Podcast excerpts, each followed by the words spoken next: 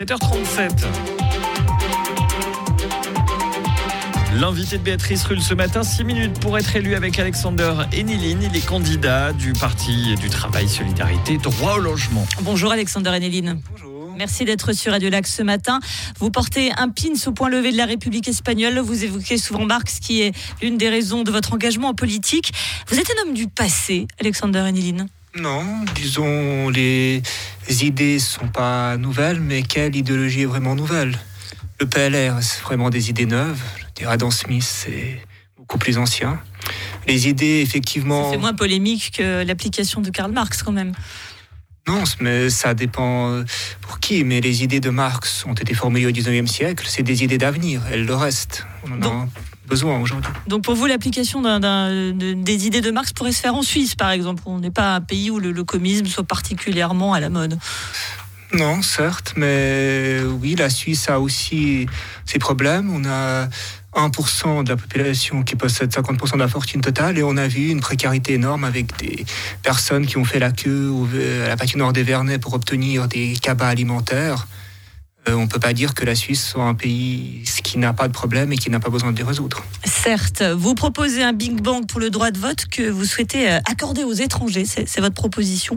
Vous qui êtes ferré d'histoire, vous savez combien euh, la citoyenneté et le droit de vote sont particulièrement imbriqués. Quand on souhaite participer à la vie de la cité, on en devient un citoyen. Est-ce qu'en en, en facilitant les, les démarches, on ne perd pas un peu de, de l'importance de cette citoyenneté ?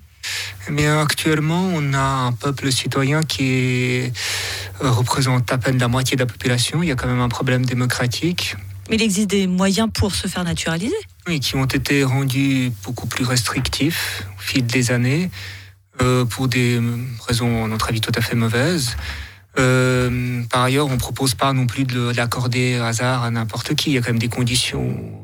Souvent, c'est des gens qui vivent ici, qui travaillent ici, souvent qui militent, qui sont engagés dans la cité. Souvent qui militent, donc c'est-à-dire qui sont dans vos rangs, ça vous fait des personnes supplémentaires? Pas forcément, mais c'est un droit de vote qui existe au niveau communal, on n'a pas remarqué une vraie différence.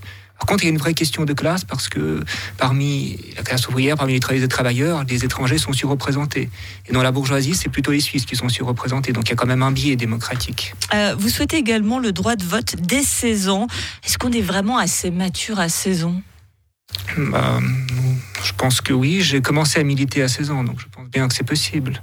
Mais est-ce que vous êtes représentatif de tous les jeunes? Je ne sais pas, à seize ans, on est peut-être bon. plus proche des, des vidéos TikTok que de s'intéresser au grand capital. C'est...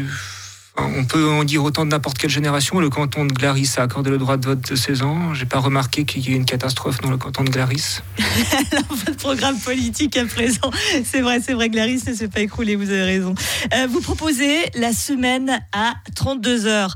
Euh, c'est donc dix de moins qu'actuellement. J'ai envie de vous dire, pardon, trente-deux heures, Alexander Eniline ? La Suisse est un des pays d'Europe où on travaille le plus. La semaine un des de... plus prospères aussi. La semaine de quarante heures, c'était une revendication de la deuxième internationale euh, au dix-neuvième siècle. Quand même, la productivité a augmenté d'une façon spectaculaire depuis le dix-neuvième siècle. Euh, on a changé deux fois de siècle depuis, il faut aussi s'adapter. Disons, d'autres pays d'Europe travaillent moins, voire beaucoup moins. Les pays scandinaves travaillent beaucoup moins. La France travaille beaucoup moins, elle est en grève aujourd'hui. Oui, bah, c'est à cause d'une politique du gouvernement de démantèlement des acquis sociaux, pas à cause du temps de travail.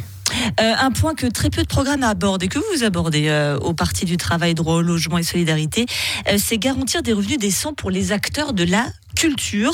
On va donc vers une culture subventionnée. Euh, pour qui? Et concerne-t-elle d'ailleurs tous les acteurs de la culture? Oui, disons, on tient vraiment à ce que aucun, euh, aucune structure, aucune institution ne soit oubliée.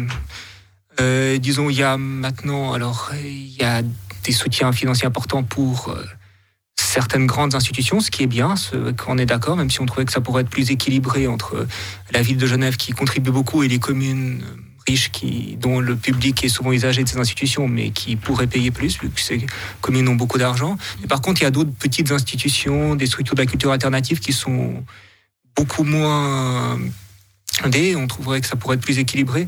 Puis par ailleurs, les institutions sont soutenues, mais les acteurs de la culture sont, vivent une grande précarité, ce qui n'est pas normal. Euh, on recevait la semaine dernière Mickael Andersen, qui est donc le candidat de l'U D C.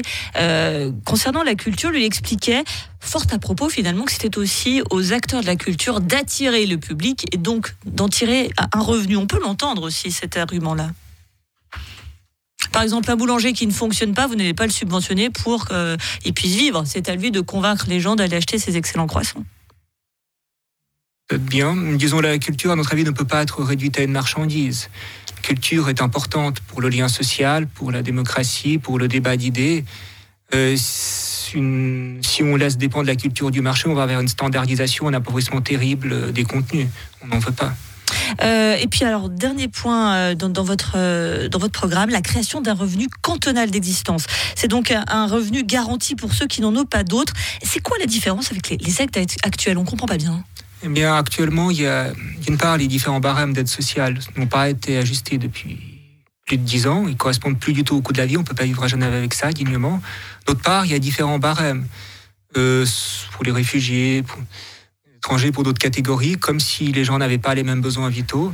Nous, ce qu'on propose, c'est indexer tous ces minima au minimum aux prestations complémentaires cantonales à V S A I, qui sont encore basses, mais qu'on est. Ce qui fera un montant d'à peu près trois mille huit cents. trois mille huit cents francs, donc pour ce revenu cantonal d'existence, pour tous. Oui.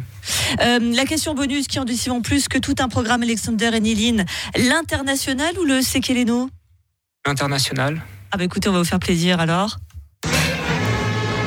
Voilà, c'est la lutte finale. En tout cas, on l'espère pas pour nous. Peut-être la victoire finale pour vous, Alexander Eniline, candidat du Parti du Travail, Solidarité, Droit au Logement. Merci beaucoup d'avoir été sur Radio-Lac ce matin.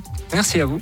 Une interview à retrouver en podcast et en intégralité sur toutes les plateformes habituelles et sur radio lac point c h. Et si vous aussi, souhaitez... aussi, on nous écoute beaucoup.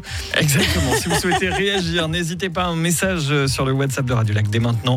zéro sept neuf, neuf un huit, trois mille. Il est huit heures moins quart, le meilleur de la musique. Voici The Weeknd. Yeah, Radio-Lac.